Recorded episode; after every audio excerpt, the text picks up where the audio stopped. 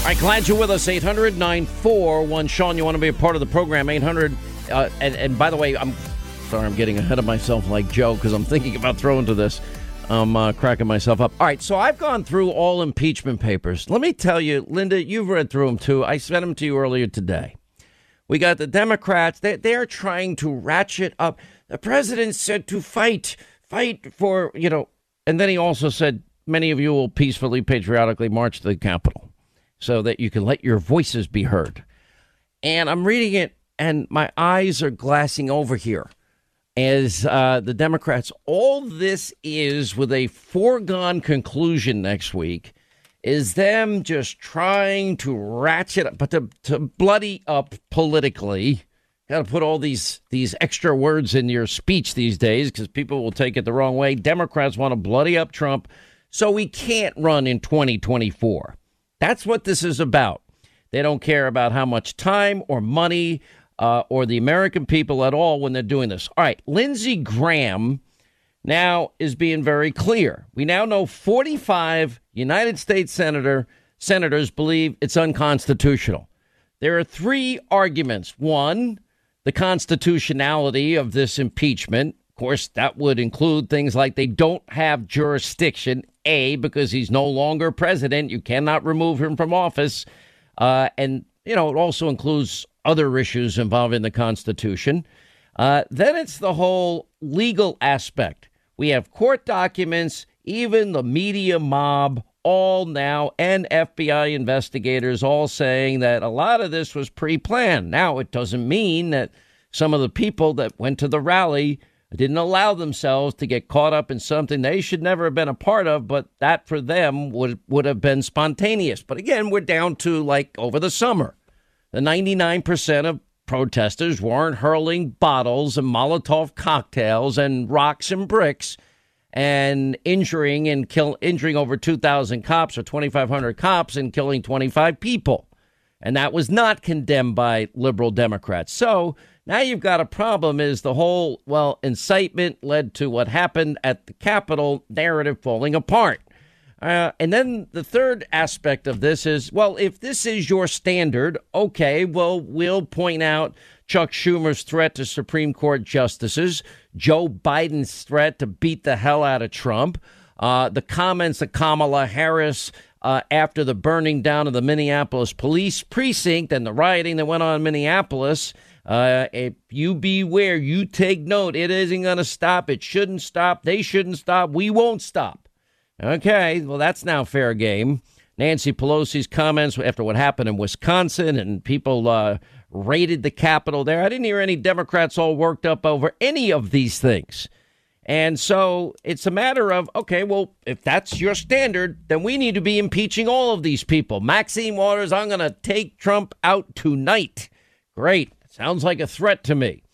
And so Lindsey Graham uh, literally said if the Democrats want to extend out what is a predetermined outcome just to continue to, to waste taxpayer time and money and effort and divide the country further, because Mr. Unity, Joe Biden, won't speak out about any of this, that in fact, if they start bringing up witnesses, which is another sidebar to the whole snap impeachment that Democrat Jonathan Turley keeps saying you can't have that because, well, we hadn't even established the facts of the case or what actually happened on, on January 6th.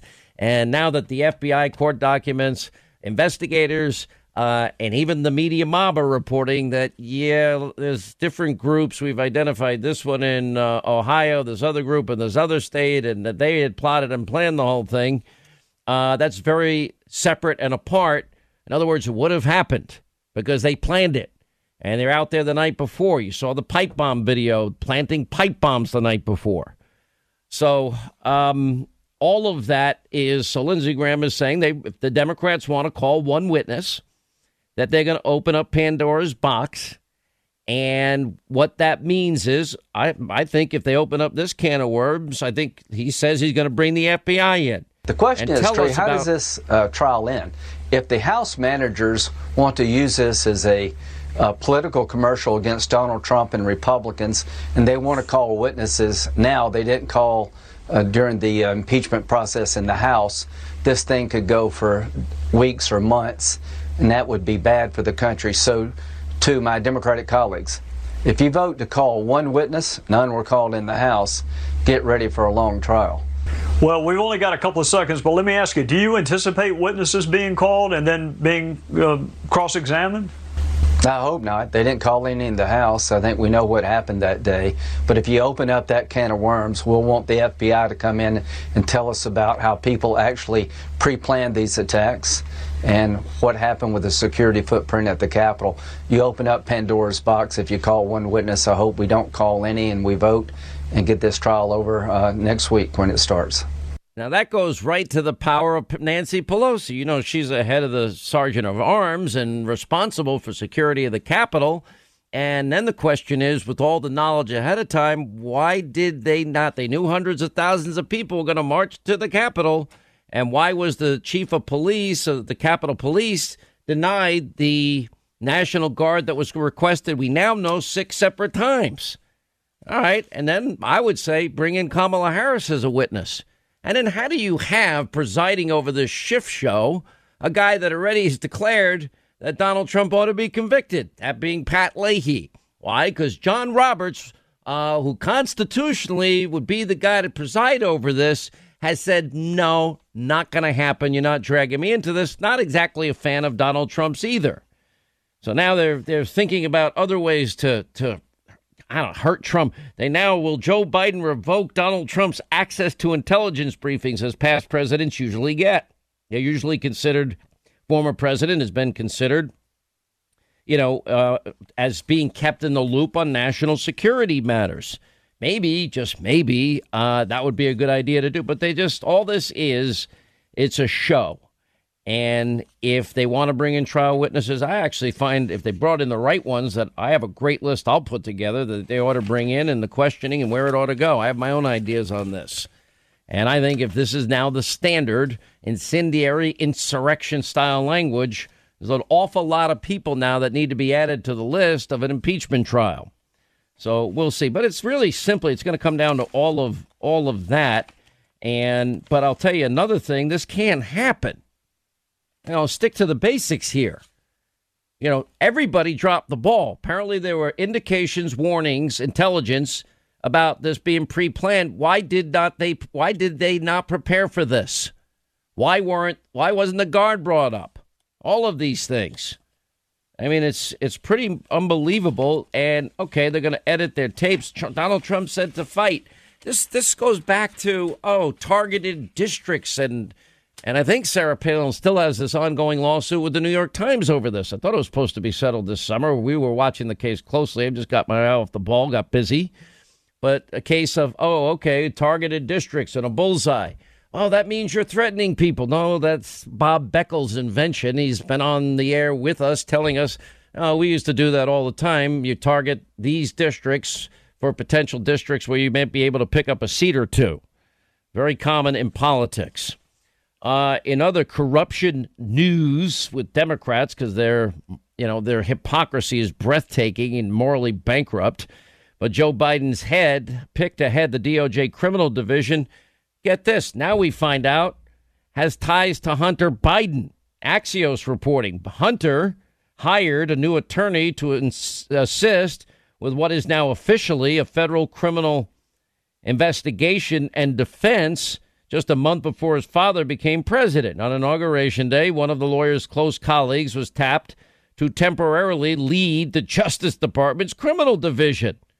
Oh, how convenient for the Bidens. That move puts the new DOJ official atop of a powerful arm of the justice system as his former colleague helps the president's son fend off a criminal probe. Can anyone say appearance of impropriety, conflict of interest? Anyway, so Hunter Biden, by the way, why am I not, why do I suspect this is not an accident? And imagine if Donald Trump did this, did any of this. I mean, you know, what would they say? What would they do if it was Donald Trump? That standard is never going to end. Um, anyway, I do have some election news. I've been saying for all of you out there that keep asking me, well, what can I do? What can I do? What can I do? And I've been saying, well, at the first level, you know, we've got to start with fixing and making sure and ensuring that we don't have, that we fix and solve any issues that could raise questions about the integrity or prevent people from having confidence in election results. You know, I'll even, you know, if you go back to 2000, I think this is a fair statement. I don't think we'll, and this is sad, and this was what Florida got fixed thanks to Ron DeSantis, because they also screwed up not only in 2000, but 2016 in Florida. We remember that show down there. But this time they, they had put the proper changes and, and checks and balances in place and went along smoothly. And, you know, but are we ever really going to know the exact accurate vote count in 2000?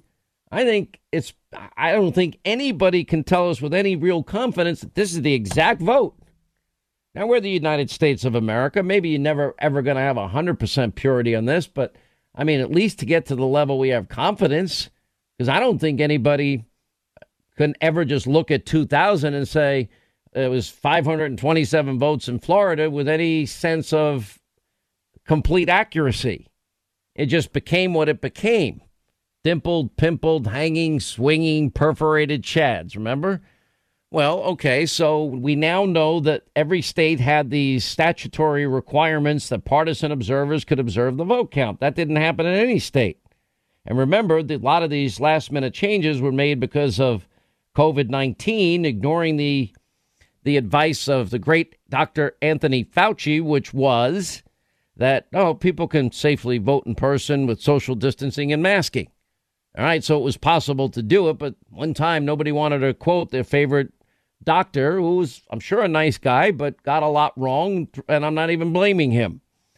Um, so anyway, now we have some developments in this in Georgia. Remember, the big issue down there was the issue of signature verification and voter ID requirements. Now the Senate of Georgia controlled by Republicans, has introduced a bill that will require voters to provide a photo ID when requesting and returning their absentee ballot or their early voting ballot or their uh, and which is should be mandatory. Absolutely mandatory. And they should have one signature verification standard, not two. Um, so that happens down in Georgia. Then you have in Arizona, they've introduced a bill in that state legislature that would repeal Arizona's permanent early voting list. Voters on the list automatically receiving mail in ballots for each primary and general election. Separate bill would remove people from the list who failed to vote in the primary and general elections in two straight cycles. All right, they also need to add uh, some, uh, we have to have photo ID, voter ID everywhere. And then in Pennsylvania, lawmakers there, they're now pushing forward a bill to repeal their 2019 no excuse absentee voting law. That's the one that was in direct violation of the Pennsylvania state constitution. And there's a process of changing the constitution, which is a lot more difficult than a bunch of legislators making laws. And that's why it was, in my view, unconstitutional, but nobody wanted to hear that case uh, at the level it needed to be heard at. So we'll watch, we'll watch all of these. And, you know, Tom Wolf would likely veto any election integrity bill and they have an open gubernatorial and Senate contest next year. It's going to be a lot of interesting races come next year. So that's happening. Now, Iran is saber rattling as they've launched a new rocket showing advances in potential missile technology. And we've got Joe Biden showing more struggles cognitively. I mean, it's getting bad. And I know that people in the mob don't like when I say weak, frail, and cognitively struggling, but I'll let you decide, as we always do, next. Right, as we roll along, Sean Hannity Show. Now, on the other side of this, the Democrats, of course, they, they want to keep the same COVID style voting system in place and expand massively mail in voting. You know, we have H.R. 1, which we've gone over in great detail. Democratic lawmakers now have dubbed the bill the Vote at Home Act, which seeks to massively expand vote at home ballot access. Now, I thought the New York Toilet Paper Times suggested, well, there's a greater chance of fraud in, in with mail in balloting, et cetera, et cetera. Now, I'm not saying that there isn't a, a way for to improve voting systems, but you gotta make sure that every person that's voting, that it's the person that says they're voting doing the voting and there's got to be some type of verification. For example, you go to a Democratic National Convention, you need a picture ID. To get into the Capitol, you need a picture ID, which, by the way, I think is wholly right and appropriate. And so, if you don't have them, why would you get to vote without it or change the rules? Well, we're going to let 16 year olds vote. Uh, and we're not going to have any signature verification. I, that that doesn't work. I couldn't believe it this year. I go to vote. Uh, give me the first three letters of your last name. H A N. Okay, is this you? Yes. Okay, here's your sheet. Go vote. That was it. Nothing else. All right, 800 941 Sean. You want to be a part of the program. Uh, a lot on Biden's cognitive issues straight ahead. News you won't hear, I can promise you, from the mob, the media, or big tech. Straight ahead. 25 till the top of the hour. Well, no American's gonna should love this. This is not good. Tehran, the Iranian mullahs. Now, and this is this is a typical pattern of these these evil regimes like North Korea. That's they, they they've played this game all of the time. Iran and other countries. So they've launched a new rocket, apparently showing advances in potential missile technology. Right? There's two aspects of this: uh, uranium enrichment and delivery systems. This is the missile delivery system. The rocket developed under a government backed program to send civilian satellites supposedly into orbit 310 miles above the ground. According to the Iranian Defense Minister's Space Department, the technology, though, however, that would be quite easily transferable to Iran's military missile program run by the Islamic Revolutionary Guard Corps. Now, why are they doing it? Well, they're doing it for the same ra- reason that Kim Jong un's father, Kim Jong il, was able to extort a for- fortune from Bill Clinton when Clinton was president. It's a good deal for American people. No, it wasn't a good deal for the American people because they weren't supposed to develop nuclear weapons, and guess what? They did. This 150 billion that Obama and Biden gave the Iranians in cash and other currency, and dropping cargo planes full of cash and currency on their tarmac. Yeah, this is all, you know, them raising the stakes to show their saber rattling for possible negotiations for even more money from Biden. And God only knows the concessions that are going to come China's way, considering, well, this seems to me that China has an awful lot of, well, contact with the Biden family. And let me tell you something. This is one thing, and they were actually a separate story uh, apart from this about how the Chinese government and their oppressive surveillance of their own people. Now, they've been doing this forever. And that is, they, they've got sophisticated spying mechanisms against all of us in this country. Well, I think considering it wasn't that long ago that everything that Zero Experience Hunter and company were involved in with China uh, and Joe's time in China was probably all recorded and I'm imagining that's probably stuff that Joe and Zero Experience Hunter wouldn't exactly want in the public domain. And somehow they might uh, might become aware of its possible existence. Who knows? But that's that's why you don't. That's why family members of vice presidents shouldn't be getting wire transfers of three and a half million dollars from Russian oligarchs, the first lady of Moscow, or uh, Kazakhstan oligarchs or Ukrainian corrupt uh, oil companies like Burisma. And that's where the quid and the pro and the quo for zero experience Hunter came in there. And they shouldn't be taken out to, on shopping sprees with Chinese nationals.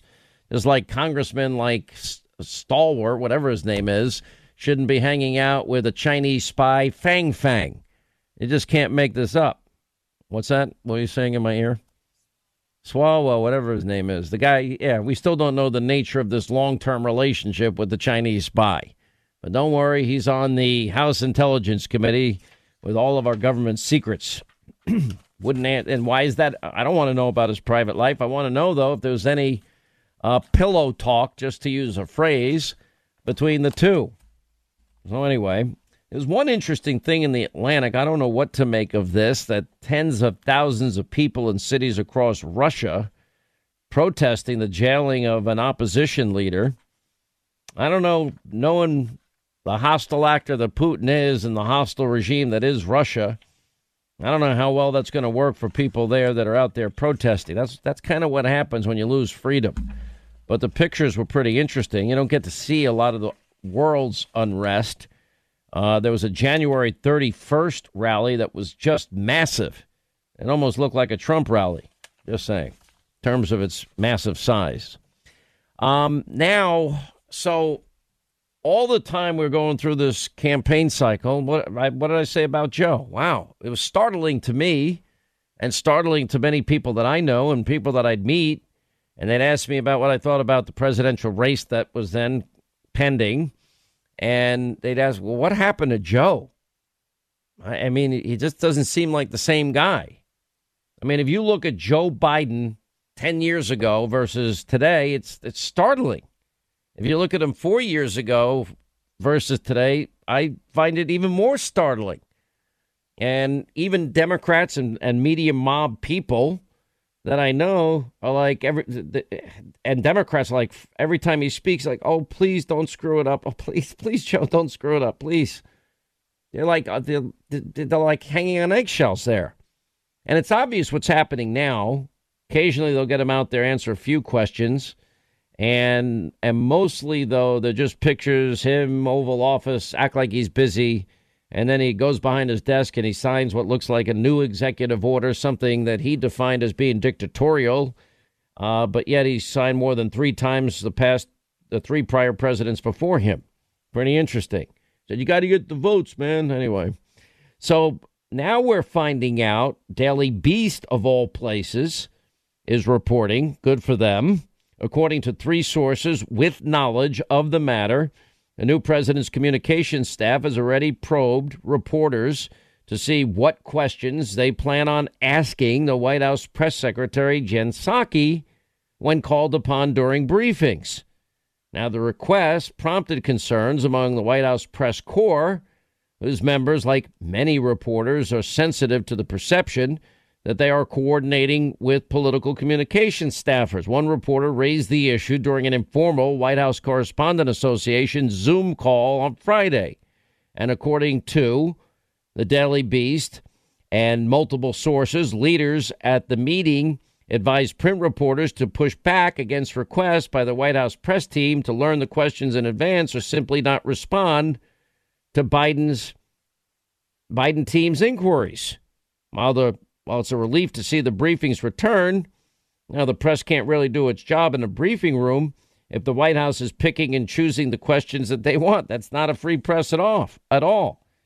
And apparently, it, even mildly aggravated enough uh, reporters. And uh, but apparently, that's what's going on behind the scene. Now, two issues here. One, now that they're bringing up the issue of me saying Joe looks weak, frail, and is cognitively struggling. Well, we've played our best of hits many times. I won't waste your time today and play it again. We'll play it enough in the next four years. But this is more recently, the more recent screw up. And if you listen very closely to what Joe is saying, you got to listen closely. He says not once, but twice. And we'll be able to get 400 million doses and 600 millions, and we're going to increase it 50%. And and 300 Americans are going to get the vaccine. Okay, misspoke, right? Then he misspoke again. Okay, this to me seems like he's struggling cognitively. We'll let you decide. And we believe that we'll soon be able to confirm the purchase of an additional 100 million doses for each of the two FDA authorized vaccines, Pfizer and Moderna. That's 100 million more doses of Pfizer and 100 million more doses of Moderna. 200 million more doses than the federal government had previously secured. Not in hand yet, but ordered. We expect these additional 200 million doses to be delivered this summer. And some of it will come as early, begin to come in early summer, but by the mid by the midsummer, that this vaccine will be there. And the order and, and, and that increases the total vaccine order in the United States by 50%, from 400 million order to 600 million. Okay, now the let's go just the part where he says 300 Americans will get the vaccine. Listen. It's enough vaccine to fully vaccinate 300 Americans 300. by end of the summer, the beginning of the, of the fall. But we want to make look. That's I want to repeat. It'll be enough to fully vaccinate 300 Americans to beat this pandemic. 300 Americans. Linda, did I hear that right? I just want to make sure that I'm not hearing something. I'm not. I'm not. I'm. I'm, I'm hearing it right. Correct? He said 300, and he didn't 300. say it once. He said it twice. Correct? That's right. He doubled down. Doubled down on wrong. He really. He really should have circled back. He should have circled back. We're going to get to that in a second. Good point. uh, he's going to circle back. you know, you can't make this up. You know what? Maybe for clarity, because the mob is so angry at me. Well, I again, we're going to let the American people decide. Is Joe seem as strong and uh, I don't know, vibrant, energetic, alert as he was when he left office four years ago as vice president? because these are some of the highlights. Donald care. Donald Trump doesn't understand health care. Donald Trump thinks health care is a privilege. Barack and I think it's a right for people that have bad health care. I'll lead an effective strategy to mobilize true international effort to pressure, isolate, and punish China. I'm running as a proud Democrat for the Senate. I got in trouble when we were running against the senator who was a Mormon uh, the governor, okay? Look, tomorrow's Superstar Tuesday, and I want to thank you all. I tell you what, I'm rushing ahead, aren't I? We hold these truths to be self-evident. All men and women created by go. You know the you know the thing. Do you agree with me? Go to Joe 30330. We choose truth over facts. Play the radio. Make sure the television, excuse me, make sure you have the record player on at night, the, the, the phone. Make sure the kids hear words. Donald Trump does pose an extra threat to this. The, it's not hypothetical. All right. It, now, I'll let you decide. Am I being uncharitable here, unfair, or is my observation that if you ever had, let's say his fastball was the years in the Senate, and let's say, well, he developed a, a medium fastball and a changeup for the time he's VP. I don't see any of those pitches anymore. Just my own way of saying it. Now, we have a favorite phrase that keeps coming out of the White House official propagandist, press secretary Jen Psaki, uh, which is let's circle back. We now have a whopping total. I don't think we'll play them all now, but we can play a good number of them.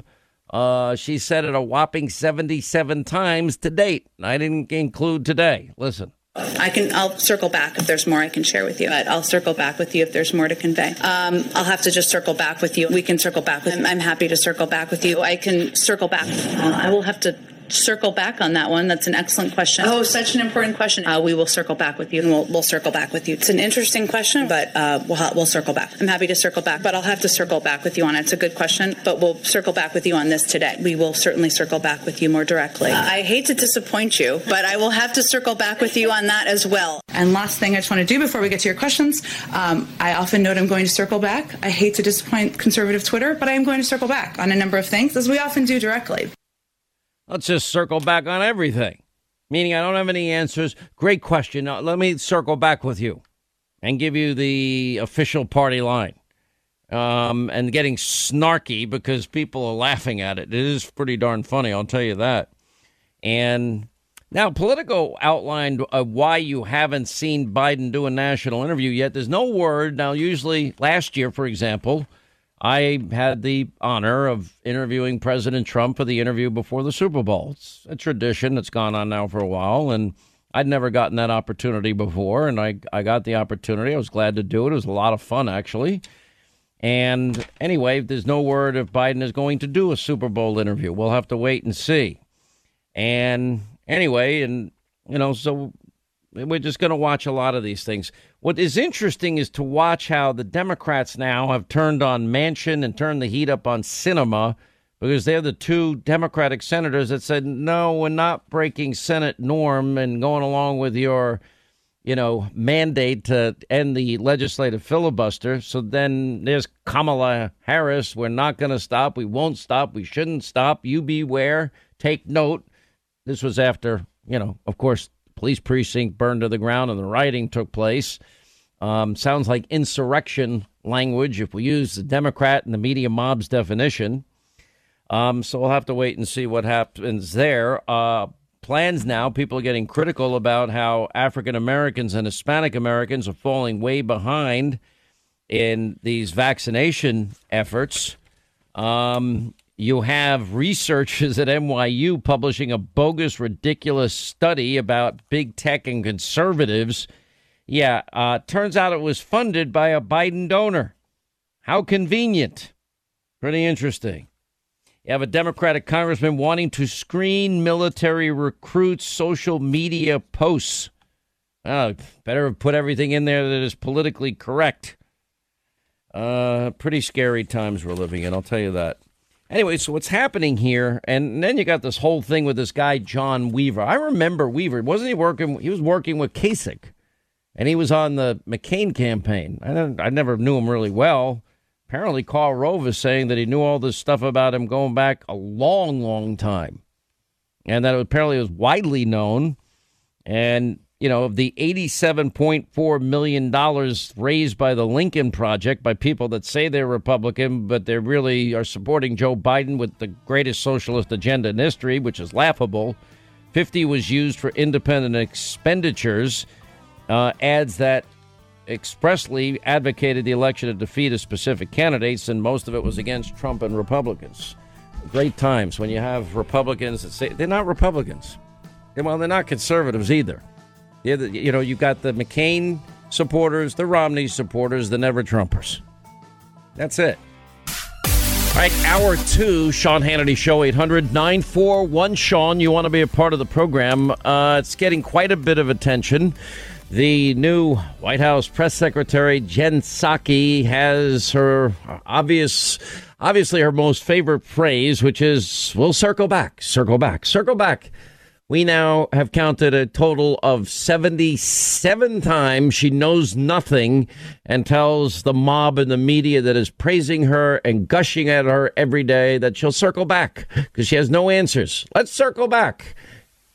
I can. I'll circle back if there's more I can share with you. But I'll circle back with you if there's more to convey. Um, I'll have to just circle back with you. We can circle back with. I'm happy to circle back with you. I can circle back. Uh, I will have to circle back on that one. That's an excellent question. Oh, such an important question. Uh, we will circle back with you, and we'll, we'll circle back with you. It's an interesting question, but uh, we'll we'll circle back. I'm happy to circle back, but I'll have to circle back with you on it. It's a good question, but we'll circle back with you on this today. We will certainly circle back with you more directly. I hate to disappoint you, but I will have to circle back with you on that as well. And last thing I just want to do before we get to your questions, um, I often note I'm going to circle back. I hate to disappoint conservative Twitter, but I am going to circle back on a number of things, as we often do directly. Oh, we'll circle back with all of it. Anyway, here to weigh in on circling back.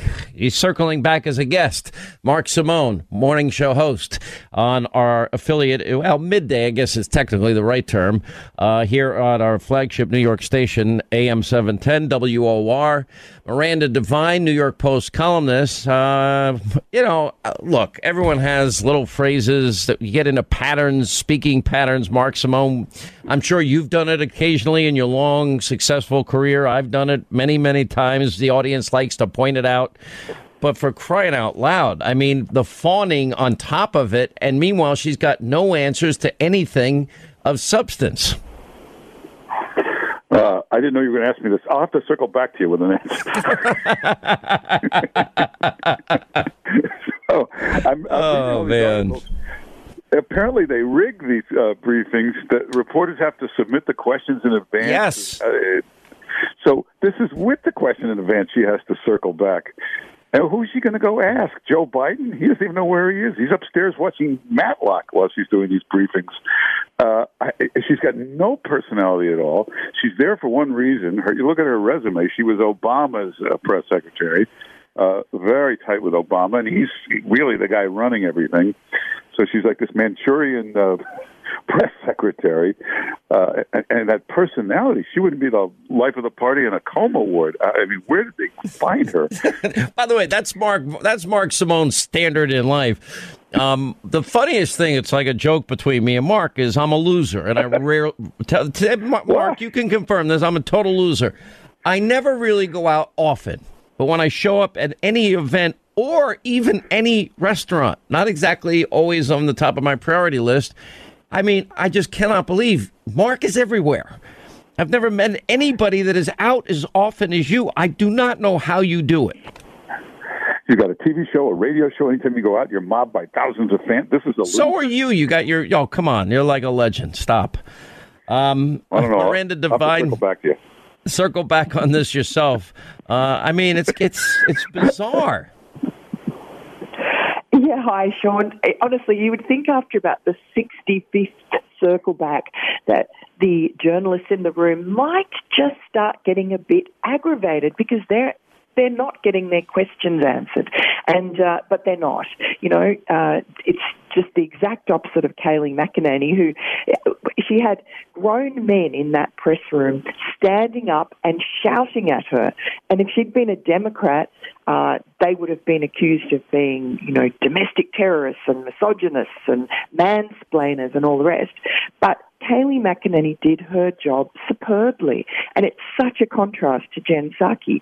Kayleigh McEnany was always on top of the material. She had these voluminous folders that were all divided up with little labels, and she would keep talking very coherently while she leafed through to find her material.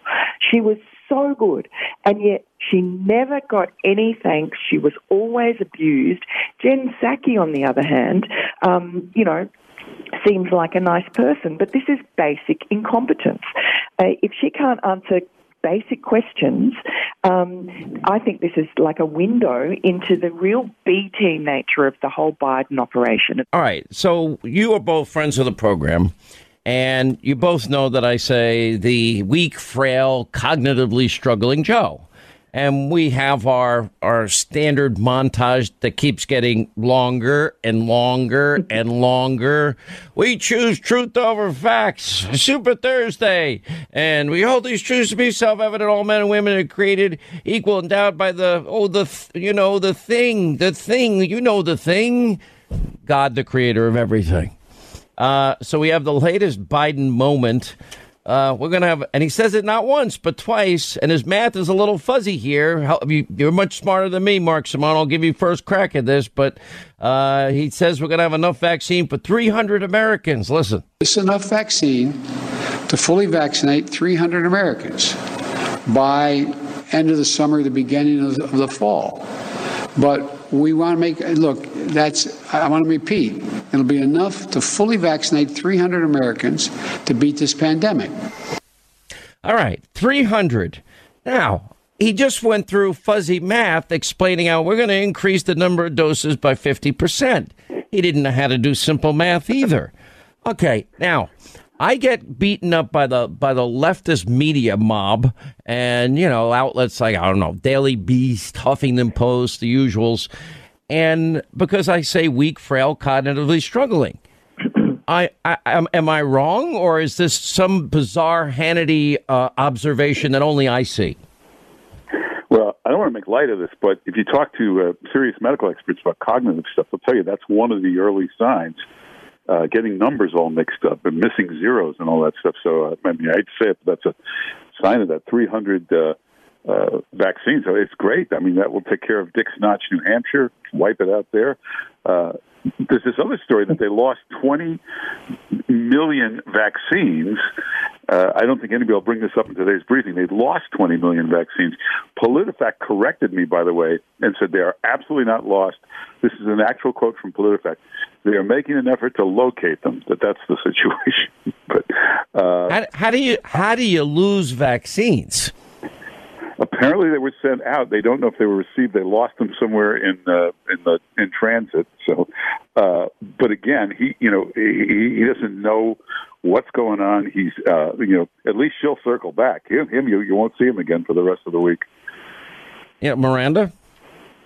Well, it's, it's funny, I think, with Joe Biden that he is obviously has a huge problem with numbers, and yet perversely he seems attracted to talking numbers all the time. If you notice, practically every time he gives a speech, there are lots of complicated numbers in it, and he, he likes to pretend he's masterful and on top of it, and invariably he just mucks it up.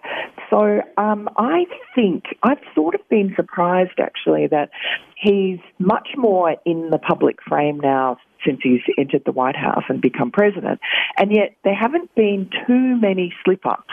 And I think that's because he now has this team of people around him who are dedicated to protecting him and his cognitive failings from the public. And so if you notice, the most we see of him is he sits down at a table, fumbles around, finds a pen, and signs things. And then as he's doing it, he sort of mumbles through these, these post it notes that he has attached to them where he tells people, and it looks as if he's looking at it for the first time himself. Oh, really? I'm signing a. So wait, wait but Miranda, there's something deeper here. If, if in fact this is a really significant decline cognitively, now and everybody in in Biden world is protecting him. Um, are we really talking about a level of dishonesty to the American people that is deep and it is profound. And may I add, with Iran launching their new rocket, showing their advancement in potential missile technologies and and re-engaging their pursuit of enriching uranium, etc. Um, isn't that a little bit dangerous? Because it sounds dangerous to me. If people really know something that we don't know, I'm I'm just looking at the the verbal, you know malaprops, the the his constant inability to remember, getting lost in the middle of every other sentence if he's not with a teleprompter. If it's worse than that, what does that mean? Um, you know, they always say, "Oh, it's Joe being Joe." Go on YouTube or someplace and go watch Joe Biden 2010 Watch him 10 years ago and meet the press. It's a totally different guy. He's a different guy with a different voice. His eyes have a different look at him. He's just not the same anymore. I mean, as far as displaying weakness to the rest of the world, I can only hope that uh, at least they got Susan Rice or uh, Obama or somebody behind the scenes really uh, running things. But that's a pretty scary thought too. So uh, uh, we're really in a, in a in a problem here. I don't know what we're going to do about it until 2022 when we get a Republican Congress. All right, but here, this is the thing. Now, it was interesting. During the campaign, nobody ever criticized me for calling him weak, frail, and cognitively struggling. Now that he's president, and I say it, and all of a sudden it was like a, a united front against me, Miranda. Everybody started criticizing me saying it. And then what I did is I went on radio and TV and I played my longer montage. And I said, okay, I'll let you decide. Does this does this sound like somebody that really is is cognitively sharp? Because it doesn't to me. Now, in fairness, I look at somebody who's older, like Bernie Sanders. I think he's even older than Joe.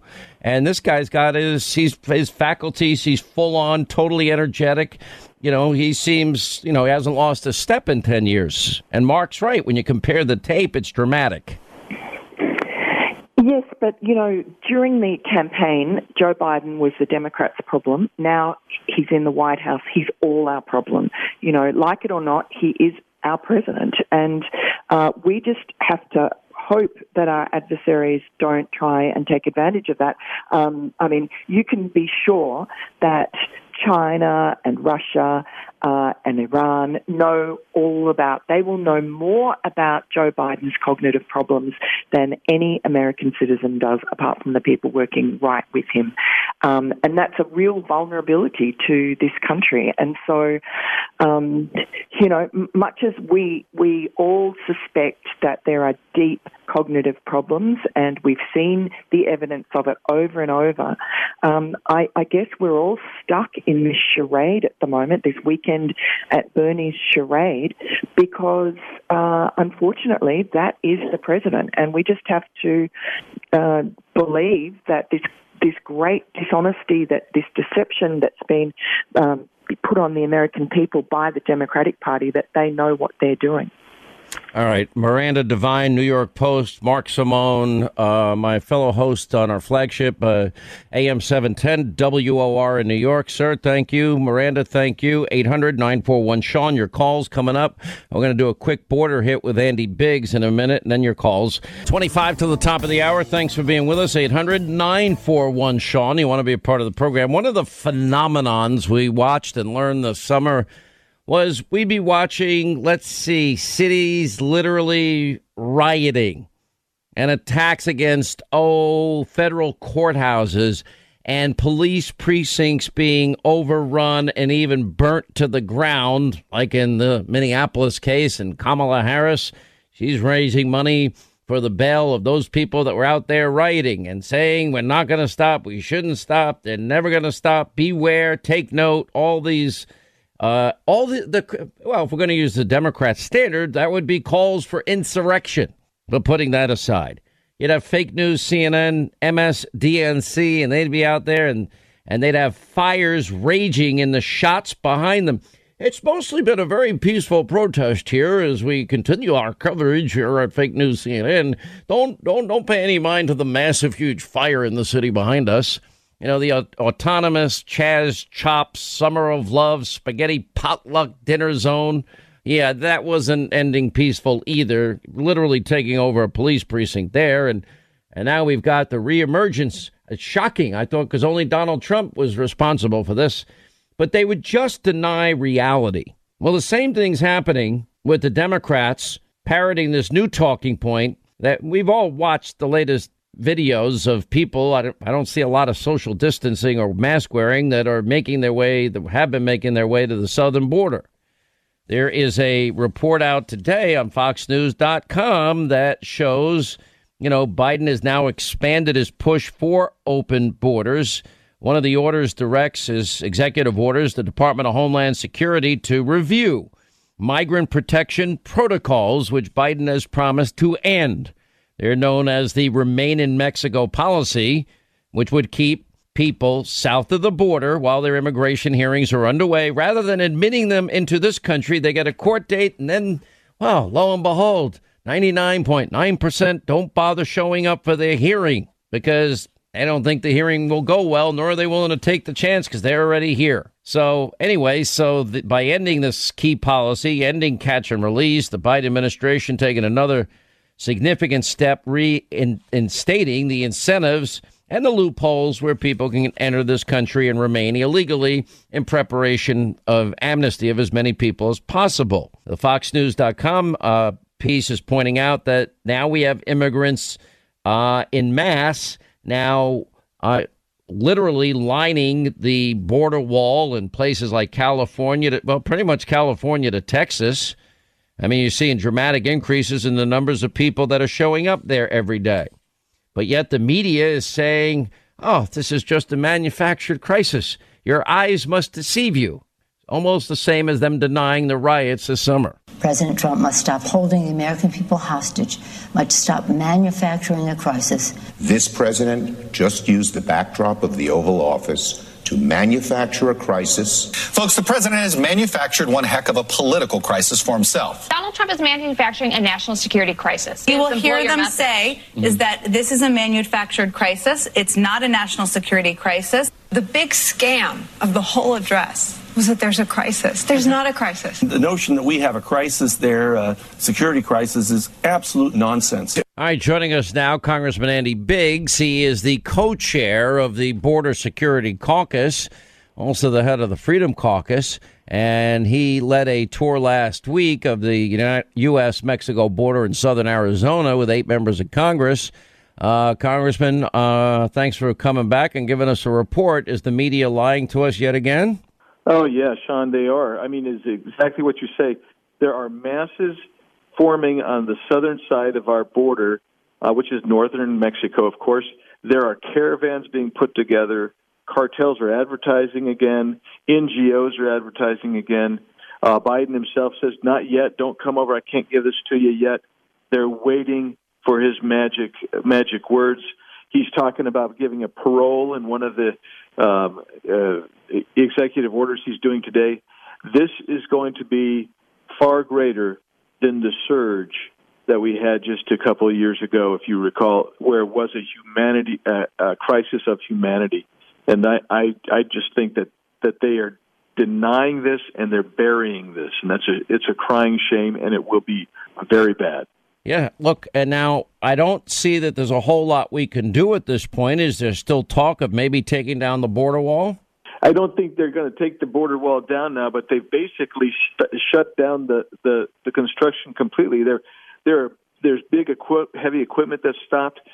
Sean, they they've built roads that they so they could put in the the fence in some places, and they were ready to put in fence in some very heavily trafficked places. In fact, I, in one area, they told me that's the heaviest traffic place. They just had to completely stop the fence. It's wide open. And now, because they took down some fencing to, uh, you know, like whether it's four strand barbed wire or something like that, to replace it with this this great fencing, guess what? Now there's nothing there in some of those places because the Biden administration just stopped it cold in its tracks. Well, if you look at these new policies of Biden, and now it's going to be a path towards legalization, um, is there anything the Republican Party in either Congress and your, the House of Representatives or the Senate can do? Well, the, we we have to rely on the Senate as a backdrop if we can, and because they're really close, we have got to rely on some people here who come from swing districts to maybe try to to to soften some of this. Well, what because, about I mean, Senator Sinema? She's in your state of Arizona. Where does she stand on this? Uh, she's. Uh, I, I'm not sure where she is today, but she's in the past has been uh, for some kind of pathway to citizenship. So those are lures. Those are incentives to come out and bring more people in. And uh, we're going to have to fight that here and see if we can get some of these. It's a close. They they're going to have to keep all their Democrats. If we can get four or five Democrats and keep all of our Republicans in the House, we might be able to stop some of this stuff. Let me ask you: Is Governor Ducey going to run against Sinema? My understanding is isn't she up in 2022? She's not up in 22. She's in 24, but uh, Mark Kelly is up in 2022. That's right. Mark Kelly's up. I stand corrected. Yeah. Yes, sir. Yeah, I don't think Ducey's going to run for that seat. There's a there's a host of people um, kicking tires on that. That's for sure. Are you thinking about it yourself? Well, I'm I'm I'm kicking some tires on it, Sean. That's for sure. I'm I'm right. looking at it. Andy Biggs, Congressman Arizona, co-chair Border Security Caucus. Thank you for being with us with the update. We appreciate it. Uh, Charlene is in Washington State. Charlene, glad you called. Sean, thank you for taking my call. I appreciate it. I'd like to talk about Cuomo's action on the nursing home decision. Yes, ma'am. I work in a medical office. It looks to me like senior that the Democrats don't value senior citizen lives. We can't forget these people. They weren't at the end of their lives. They still had more memories to make with their families. And they died alone. They died without their families. This is going to be an open wound for their families forever. Every Christmas, every lost birthday, every wedding that they're not at, because a lot of these people they weren't going to be in a nursing home forever. Well, the, the, the sad part of all of this is, you know, Cuomo out there saying, "Well, you die in a nursing home, you die here. Well, what di- what difference does it make? You're dead." And his more recent comments about restaurant workers, et cetera, you know, qualifying for the vaccine. Well, we don't have enough anyway. I mean, it's and then frankly, New York City, state, like everything else they botched distribution of the vaccine, and it's just an, an, another typical mess. Nine of Cuomo's uh, top health officials have left uh, amid the vaccine rollout. Not only disagreement, but disaster, and it's it's kind of sad, and it's unfortunate, but it is what it is. And that's look, and even worse than that, and Rick Scott mentioned this earlier today, is that now states like Florida that balance their budget, every red state that funds their pensions balances their budgets, where politicians are elected that are fiscally responsible. Now, the taxpayers in those states, mark my words, are going to have to pony up. Cuomo demanding $15 billion for New York State. And my guess is he's probably going to get it. Now, one thing that a lot of people won't pay attention to either, we'll see when when Joe finally submits his budget proposals, economic proposals, what they mean. But I'm going to predict with a certain degree of with with some certainty here is that Joe is going to once again exempt and allow people in blue states that that elect high taxing governors and legislatures to once again deduct their state income tax. And again, not a benefit that any state with no income tax or a low income tax benefits from.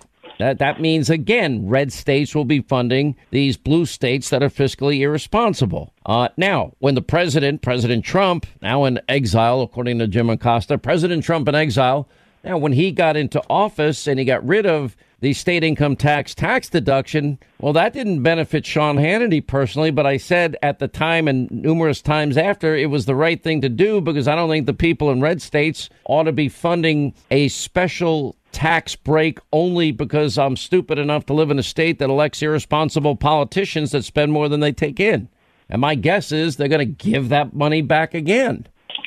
Ben, look, for the time being, as long as I'm here, it benefits me. But I don't think that should. I don't think it's fair to everyone in the red states that are going to fund that.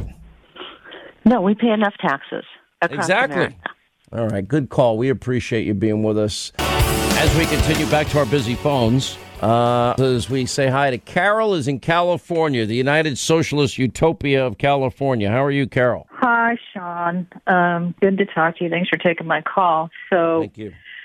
Um, yesterday, I was watching Martha MacCallum and uh, Ronna McDaniel was on the RNC uh, head, and she seems to think from the interview that Trump is right back in with the Republican Party, and she's all giddy about 2024 and 2022, and he's the most famous person in our party.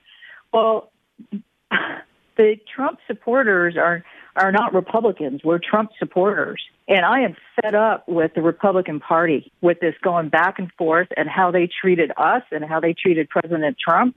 And I'm not going to vote for Republicans anymore.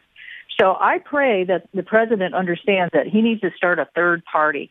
That's the only way out of this mess with these people. Look, the problem uh, is, you know, and Carol, this is an age old question because remember, Reagan was hated by the establishment. And he yeah. gave a, a very, very famous speech at CPAC in 1975.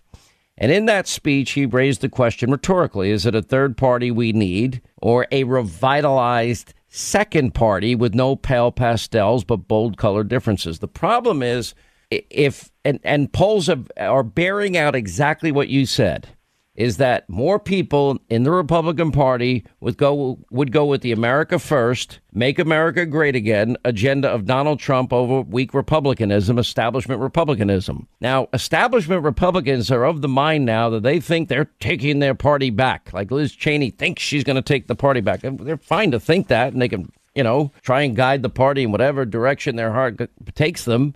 But they're not in touch with the rank and file of the Republican Party around the country. So well, Reagan also had the eleventh commandment: "Thou shalt not." He did. And he yeah, said, yeah, "Look, if somebody yeah. is in eighty percent agreement with you, he's not your enemy." There's some truth to that too. So there's a lot of wisdom of Reagan. The problem but is the Republican Party was way different back when when Reagan uh, was espousing all this stuff. Now it's so fractured, you can't trust them. They flip, they flop. Look at this mess on Monday. The president is going into an impeachment trial the, we all, you know, I'm not going to go into the mess. I'm a lawyer. Uh, they're they're alleging that he incited this insurrection through uh, using the voter fraud, the bad words. Don't say the bad words. He has a right to defend himself, which basically puts the whole election on trial. By the way, and and um, they should just dismiss it. And here we have the usual suspects, um, the the Republicans that are, are probably not going to be smart enough. I'm only telling you this, and I, am only because I'm short on time. I wish I, I could talk about this with you for a long time. And, you know, it's sort of like, you know, Lincoln and Jesus, a house divided against itself cannot stand. The apostles got mad at Jesus because there are, there are people that are that we don't know that are curing people in your name. He's not against us, is with us, right? And and Lincoln, a house divided against itself cannot stand. Look, here's the thing. Now Republicans have their choice. What what the what the core and rank and file of this country they want bold conservatism. It's simple. Uh, we don't want we want constitutionalists on the bench. We want lower taxes, less bureaucracy, secure borders. We want energy independence. We want free and fair trade deals. And we want the biggest badass military on the face of the earth. And we don't want long, protracted wars and a few nuances beyond that. That's it. It's simple. Stick to the agenda. I got to run. No, good call, Carol. You raised great points. 800 941 Sean. Coming up next, our final news roundup and information overload hour.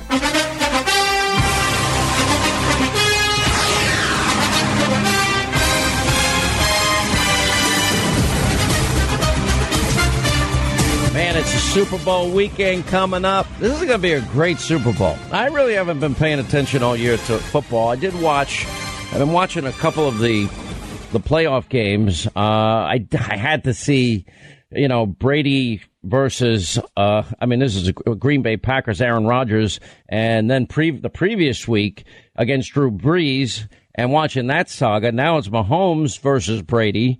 And I'm just sorry. I'm just that storyline alone has got me fully, completely interested. And uh, I'll be cooking up my Super Bowl food on Sunday, and none of it's going to be healthy, starting with my Philly cheesesteaks. And I don't use Swiss cheese like John Kerry likes it when he's not in his private jet uh, emitting carbon emissions. Anyway, so that's going to be pretty interesting. Uh, our friend Eric Bolling and Brett Favre have now signed a deal for a podcast, uh, and this is going to be pretty cool.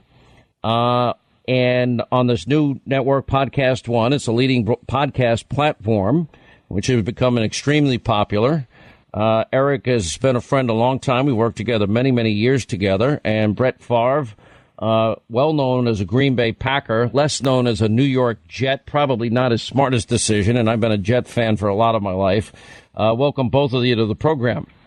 Hey, Hannity, thank you. It's Bolling. Pre- appreciate the opportunity to uh, promote the podcast. I got Brett sitting with me right here. We I have I have no clue what the hell Brett Favre is hanging out with you for. well, I'm just trying to figure that part out. He's paying me ninety percent of his. He's paying. Now, is, am I? Are you guys doing this together, or yeah. are you oh, doing yeah. it? A, yeah. no, this no, is a Sean, show we're, you're, we're you're in both it, doing together. Yeah, we're in Atlanta right now. We got the the Brave Stadium right over there right out the window over there, and we're we're we're delivering the first podcast uh, sitting next to each other. They uh, probably won't well, be together every every week, but. Well, I mean, it actually has worked out. I mean, Boomer Esiason has been very successful as a broadcaster in New York on the fan. Yeah. He's done a he's done a great job, and um, but so you guys have teamed up. Now, is this a podcast audio only or audio video? Right, right now it's audio. I think it's going to be audio video very soon. No, Yes, yeah, they're giving me thumbs up and control.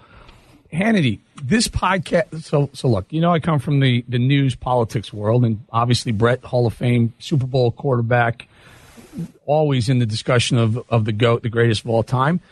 We decided we, we, we get along and we talk about everything. So we talk we talk football, we talk politics, we talk news, we talk culture. We we did a segment on on Punxsutawney Phil and Bitcoin and Kardashians, and we, we, talk a little of everything. And okay, we also, I don't know if I want to hear also, you talk about uh, Bitcoin and algorithms and math problems. Yeah, he lost me there, Sean. He, man, I'm right.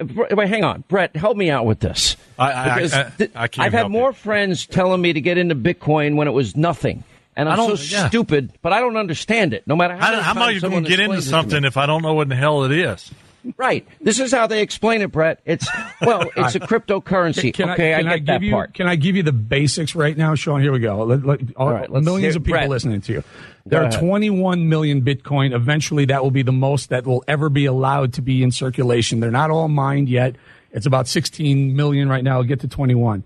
Demand is soaring for the 16 million that are out there. When it hits 21, Sean, they are cutting off all supply of Bitcoin. That is it. You've seen the, the for the rest of eternity 21 million will be the number. If demand keeps going up, if, if PayPal and Target all says they'll take Bitcoin, you got massive demand with a limited supply. What's going to happen?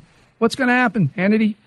Okay, so let me explain it, and then Brett can help me because I, I understand the cryptocurrency. I understand that it's a finite amount. You're going to get to what 21 million bitcoins, whatever the hell you said. All right, I got that part, and then I said, "Well, explain it to me."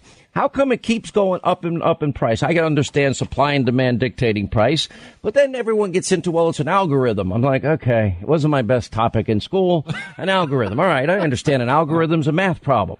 And a math problem that never has a final answer, I have a hard time digesting. Brett Favre. I, am right there with you. I need some, like when someone says I have a quarter, hand it to me. I see that quarter and I put it in my pocket. I don't see. I, I don't. I don't get something that is I, that I can't touch. Yeah, and and you know what sucks is because you and I don't get it. We don't invest in it. And meanwhile, Bolling's going to walk away with hundreds of millions of dollars in this deal. I guarantee it. Yeah, I, I'm hoping to be a Bitcoin billionaire someday.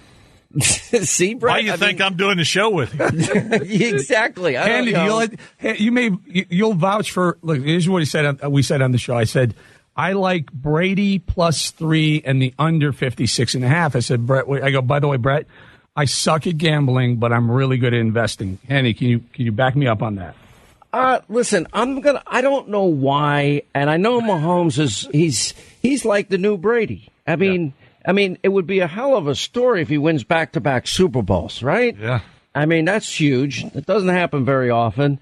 And then you got Brady, who's supposed to be an old man by this point, who I think is performing at a, still an extremely high level. These games against the Packers and the game against New Orleans was pretty amazing, Brett, right? Uh, absolutely. Absolutely. Who are you, You know, picking? Boy, I, I, I'm, I'm, I, I think the favorite should be the favorite, and that's the Chiefs. Uh, you know, everything. I mean, can a 43 year old guy really win the Super Bowl as a starting quarterback with a new team and never got to practice with his team leading up to the season with the pandemic? Is that possible? Yes. But, Apparently. That- that's right. That's that, that's what- if I was a Chiefs fan, that's what would scare me. Everything points to the Chiefs winning.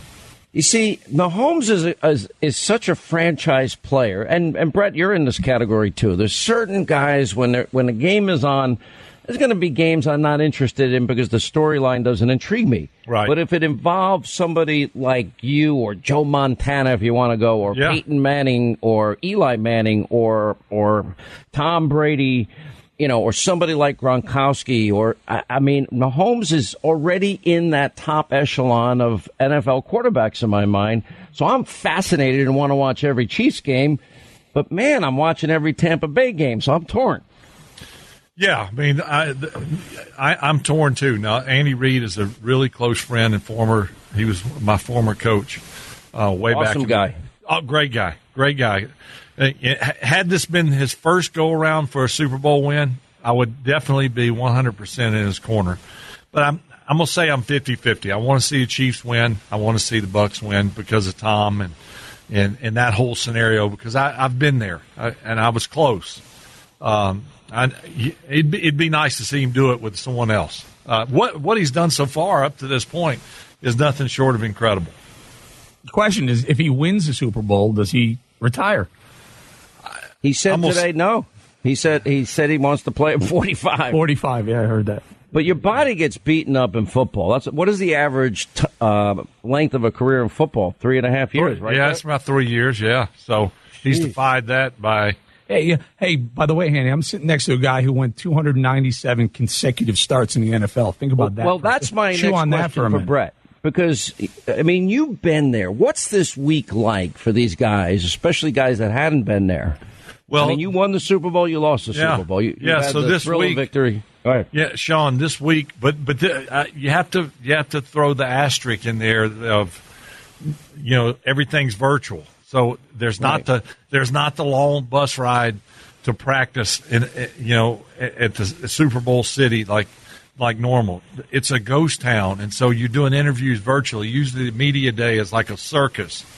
So there's it, there's this almost like you have to prep the guys usually, it, you know, before the pandemic, you have to prep the guys. Look, now this is going to be a madhouse. You got to stick the stick to the, the the buses and and no go to the places that we have designated for you to go because it's going to be a madhouse. Now it's like it's totally the opposite. All right, guys, you, you know you're going to be the only ones out and about. And uh, you, you got to make sure you got to wear your mask and do- all this stuff. We got protocol in place, blah blah blah. Uh, so it's almost like a, a, a total 180 degree difference than what it normally is. Uh, no one's getting getting booked to come in and, as a celebrity and Radio Row and all that stuff. What What about this? What the, for the first time ever, a Super Bowl is in the city of one of the teams playing. That no fans can go to. Well, that's a good point, but still home team. Are there no, fa- are there no fans at all? I thought there were some. I, I don't know, Sean. I, uh, Well, let me ask you this: Do you know that you're sitting next to a guy, Eric Bolling, that was a damn good baseball player? And if, correct me if my memory faults me, Mister Bolling, sir. Um, but didn't you get called up and and for the Pittsburgh Pirates? I did. I was drafted by the Pirates and blew the rotator cuff pretty early. Um, yeah, got in, got into the uh, the other uh, trading world, Wall Street for a while, and then and then broadcasting. You played third base, if my memory serves me correct. Yes, I did. Top corner. You think I'm not paying attention? Everyone thinks Hannity's not paying attention. Don't you can't get anything by handy. Never. All right, I hear so- you like to toss the football a little, a little bit in studio. I do, and every time I have a professional football player on set, they say, you, you know, you're throwing it wrong. And but at that point, I had like Eric, I had a bad rotator, but I've been I built it built it back up because of my mixed martial arts. Mm-hmm. Well, All right, I'm glad now one you of you to is a out from badass. Bolling. You're going to do the show with him. Ask Eric how rich he is, because how much do you have in Bitcoin, for example? And don't lie. Um, I have, I have, I I have 15 bitcoins and I have about 100 um, Ethereums, which is a, a, a a little Oh, satellite of a Bitcoin. It's, it's not them. Look, it's going to 400,000. I know it's going to go to 400,000. What would that portfolio be worth today if you cashed out today? $50 million. Oh, oh my God. No wonder he's Cash doing this for free. Ex- Exactly, he's doing it for free. Listen. Well, first of all, I'm so I'm I, listen. I'm not as you I would love people's success. Good for you. I'm proud of you. And what was the average price you bought in at? No, so so there, I started at six thousand. I bought some nine. I watched it go to three thousand twice. Sean, it's a you know it's it's a volatile. You don't want to put your nest egg in it. You want to put stupid money, the stuff that you weren't going to touch. You, you you know just have fun with it. Put it there. Just you might hit a home run. Just fine. Oh man, that, but listen, do you, would you buy in now? That's Yes. another question. Yes, yes, you would. yes, yes. What's it at today? Like thirty-two ish. About 35.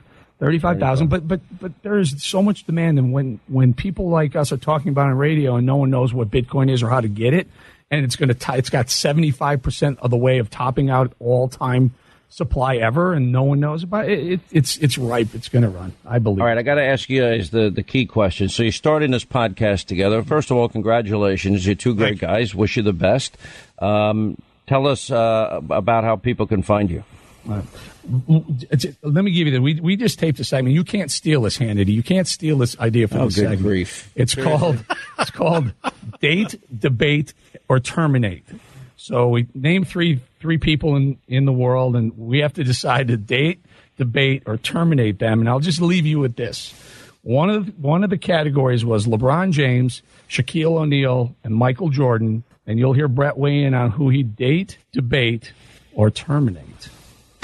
I, I didn't sign up you for know, this, there's there's a, there's another spin-off version of this. You know about getting married. Yeah, yeah, married. exactly, Yeah, yeah, exactly. Okay, I'm not going down your road because I'd like to Hannity, survive longer in my in this Brady, business. Mahomes, or Brees? Who would you date, debate, or terminate? All right, get the hell off my. You out of your mind if you think I'm going to answer this crap. Goodbye. Brett Bolling, Favre. Bolling with Favre. All right, all right. Sean, Bolling it was great Favre. talking with you. All right, guys, Eric, not so much. congratulations to both of you. We'll be watching the game. We'll we'll reconvene soon. Thank you. Yeah, Thanks, you bet, Sean. Sean. Now that we have the uh, Democratic AG of New York saying, "Oh yeah, the nursing home deaths, yeah, up to fifty percent underreported." Wow, this is the victims' families speaking out uh, and and on this debacle. I miss her every day. And uh, she's the reason why I have courage to fight. The family of Anna Martinez, who died of COVID 19 in a West Islip nursing home, never got to say goodbye. The Harrisons, grandmother and great aunt, both World War II Rosie the Riveters, died together of coronavirus in a Smithtown nursing home. We weren't even notified that it was time to say goodbye. Just come get her. Come get her remains. Come get her body. Governor Cuomo, give us the number. Give us the number. He died holding the hand of his beloved wife. Our family is still waiting to have a funeral. And I think this is the biggest story of the pandemic. If Governor Cuomo's administration had spent one one hundredth the amount of time with investigators in the nursing homes making sure they were protecting our seniors, we'd have a lot fewer deaths in New York State. Up until this point, he hasn't apologized. I think in the very beginning, if he had taken some accountability and said, I was trying to save some of the hospital beds for the patients that we needed, uh, and that's why I made that mistake of putting COVID positive patients into nursing homes Right. for 46 days, by the way. If he had done that at the very beginning, but he never has, and by the way, he's blamed everyone else except the person that signed the executive order. Andrew Cuomo. It was in effect for 46 days. He's blamed uh, God and Mother Nature and the president and the CDC and the New York Post and Fox News. He's blamed everyone except the person that signed the mandate, the order putting those COVID positive patients into nursing homes. That's what gets my blood boiling. He still refuses to acknowledge that. The other day in one of the interviews, he actually said, We didn't need to put COVID positive patients into nursing homes. And I screamed. It just makes our grief even worse. So when will there be accountability? Oh, well, it doesn't matter if they died here or there or anywhere. They're still dead. Pretty callous. All right, 25 to the top of the hour, 800 941 Sean. You want to be a part of the program. You know, we've been having the greatest calls lately. I mean, eh, they're always great, but it's like the cut above. I mean, I'm so interesting to hear the passion of so many of our fellow Americans, how how engaged everybody is. And and and I think there's there are millions and millions of us, tens of millions of us that understand the gravity of the moment. Like I, I actually had to spend time because it's my job, and I decided not to even go through it with you because I, I read the Democrats' shift show and their arguments and and it's like uh, uh, uh, Russia, Russia all over again, breathless hysteria and and and just flagrant, you know, hypocrisy. The stench goes to right straight to high heaven. It's just awful and I watched this pretty simple arguments that yeah, it's unconstitutional. Uh, nice try. Uh, we also have a constitution with something like the First Amendment. Uh, so that'll be a big part of their arguments. Then they got this other big problem that has emerged, which is court documents, even the mob media having to acknowledge the FBI now is pretty confident that a lot of this was all pre planned. Now, did some people that were at the rally, the 1%, not the 99%, uh, you know, join in in what others had planned? Yes, they did. Were they planning on it? No, they weren't. They were stupid and got caught up in it, and they shouldn't have been there. And many of them will pay a price for it. But for the but now that we're discovering there was an organized assault on the Capitol and that we missed all of the signs ahead of time. Again, I can't scream this loud enough. They better get a 9 11 style commission and make sure this can never happen again. But it takes away the argument that this was a spontaneous riot incited by Donald J. Trump and his words of insurrection at the rally beforehand, especially when 99% didn't even go anywhere near the Capitol. Um, but it just is what it is. And so it'll happen. It'll play out. We already know what the conclusion is. And this this will be their last chance to squeeze any little more blood, just bloody him up a little bit more. Donald Trump beat him up. So it'll be less viable as a candidate, so they think, in 2024. That is yet to be determined. We'll see. Uh, okay, let's say hi. Bobby is in Missouri. So I had long distance cousins and I had some that said Missouri and some that said Missouri, like I say. Do you have a preference? Misery. misery? Is that what you're calling it? Misery? Yeah, no, it's great here. By the way, Roy uh, Blunt has been great lately. I don't know what happened to him. It's like he woke up from the dead and he just appeared as somebody that's like finally speaking out. Who?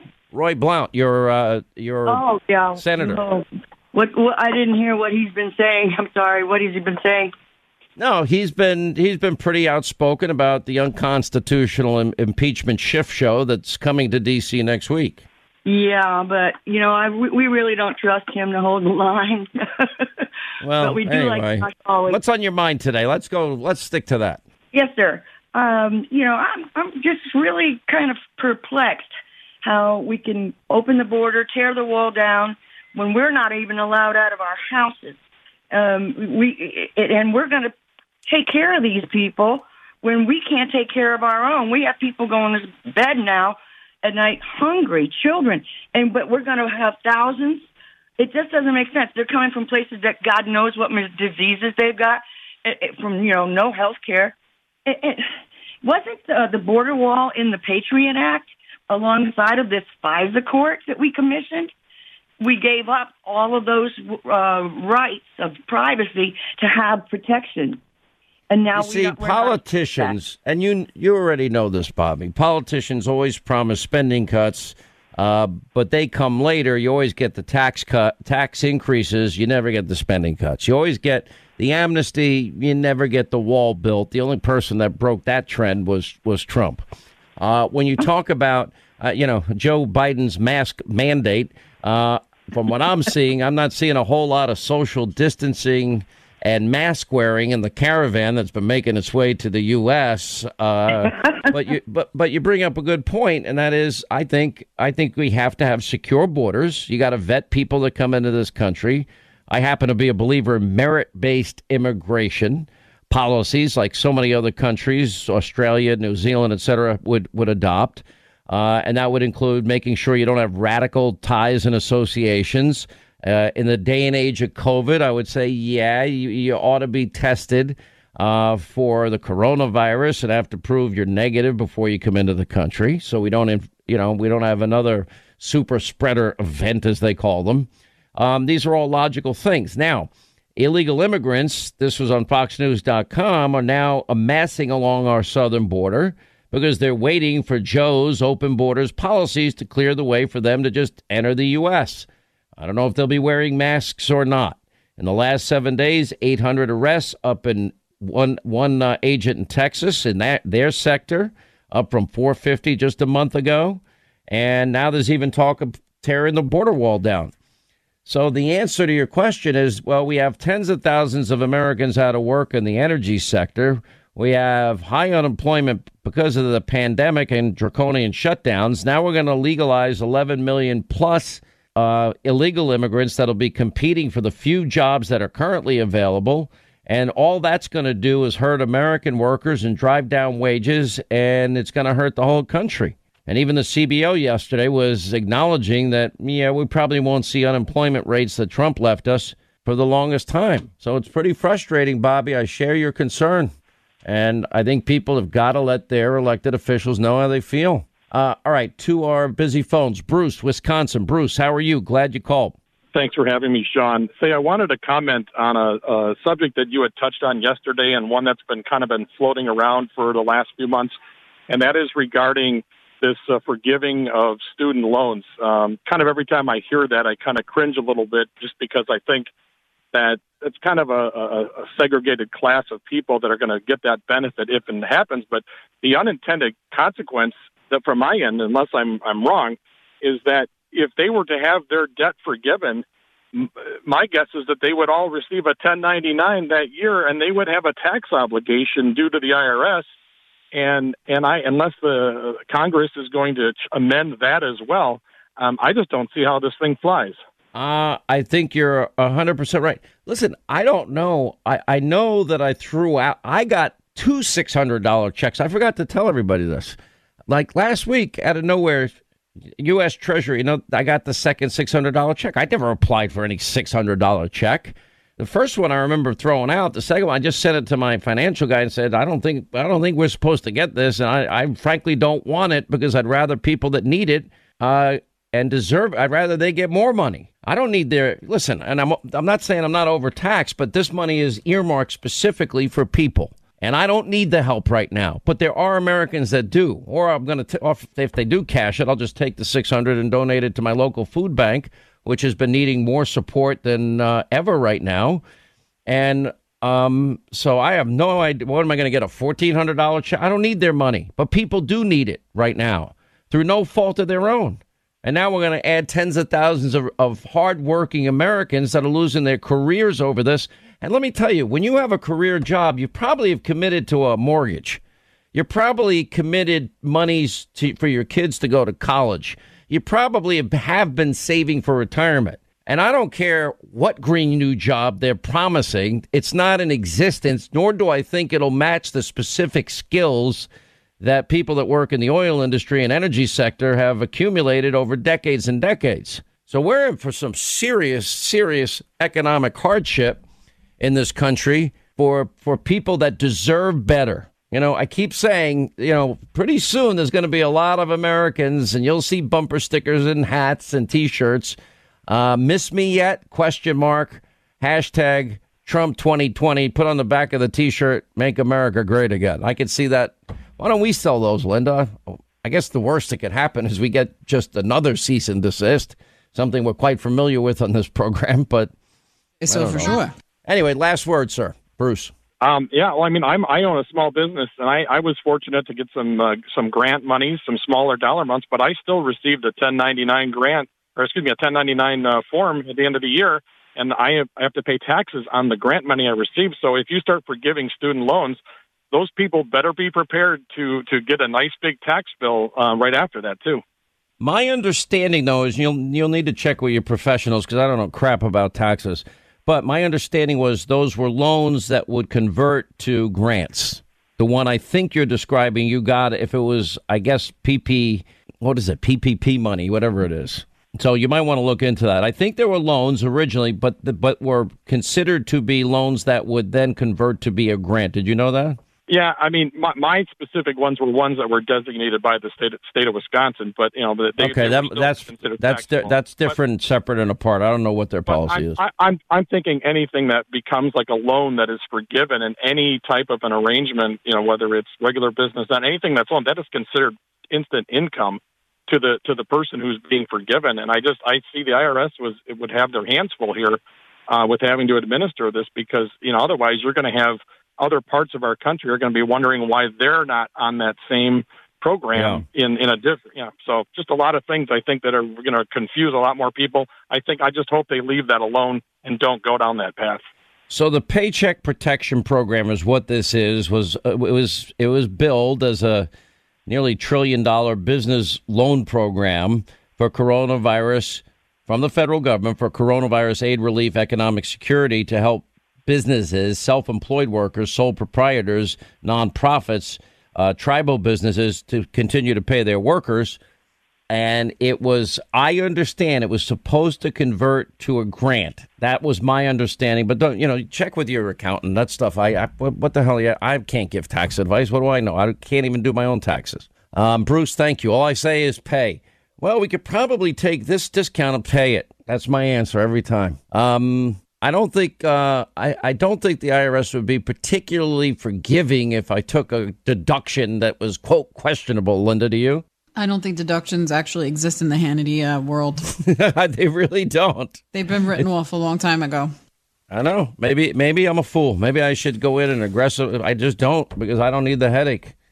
It's just one headache, and and I shouldn't have to live my life like that either because of what I do for a living. But we already know that my privacy gets violated regularly. That's correct, 100%. Um, yeah, well, people don't really understand when your personal text messages are released publicly by a judge what that's like, or to see that Mueller's pit bulls are, you know, uh, accumulating 50 pages of 302s on me because I'm in the I'm a member of the press and I'm asking questions. I've not noticed anyone in the press champion championing my rights for privacy uh, nor the intimidation tactics that are used pretty much, I would argue, to stop the investigations that we successfully concluded accurately.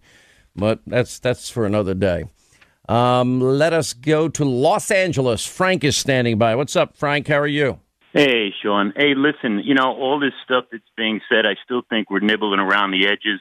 If no one checks into Fulton County, Georgia, and what happened there, I would always say that you know, people get, they vote in the government that they deserve, but maybe they're not even voting or maybe it's incorrect. So is anybody going to really investigate that? If not, if that's all fraud, everything else goes out the window, in my opinion. Let me, let me give you some good news on that front. Are you ready? Georgia's ready. state Senate, controlled by Republicans, has now introduced a bill that would require voters to provide a photo ID when requesting and returning even an absentee ballot. That's number one. In Arizona, a new bill has been introduced in the state legislature out there to repeal Arizona's permanent early voting list. And votes on lists automatically receive mail in ballots. No, you would have to request one specifically, and I hope they add a, like Georgia, would add a some type of voter ID requirement. In Pennsylvania, GOP lawmakers there, they're pushing a bill that would repeal the unconstitutional 2019 Pennsylvania no excuse absentee voting bill. So this th- I have said this that if they don't do it now and they don't fix it now, it'll be too late by the time 2022 comes around. This is to ensure integrity and confidence in the system and that the laws are obeyed, constitutions are obeyed. And the other thing I would strengthen in all these states is if partisan observers are allowed to observe, that you make you you make accommodations that that law can be fulfilled. No state did that. Okay? So there's some good news. We're making some progress. I'm staying on the topic. That I promise you. All right, that's going to wrap things up for today. Hannity, please set your DVR 9 Eastern tonight. Fox News, Eric Trump will join us. Lindsey Graham and his admonition of Senate Democrats. The latest breakdown of all things corrupt, hypocritical media mob, Joe Concha, Grenell and Gates, and much more. 9 Eastern, Hannity tonight. We'll see you then. Thank you for being with us. Back here tomorrow.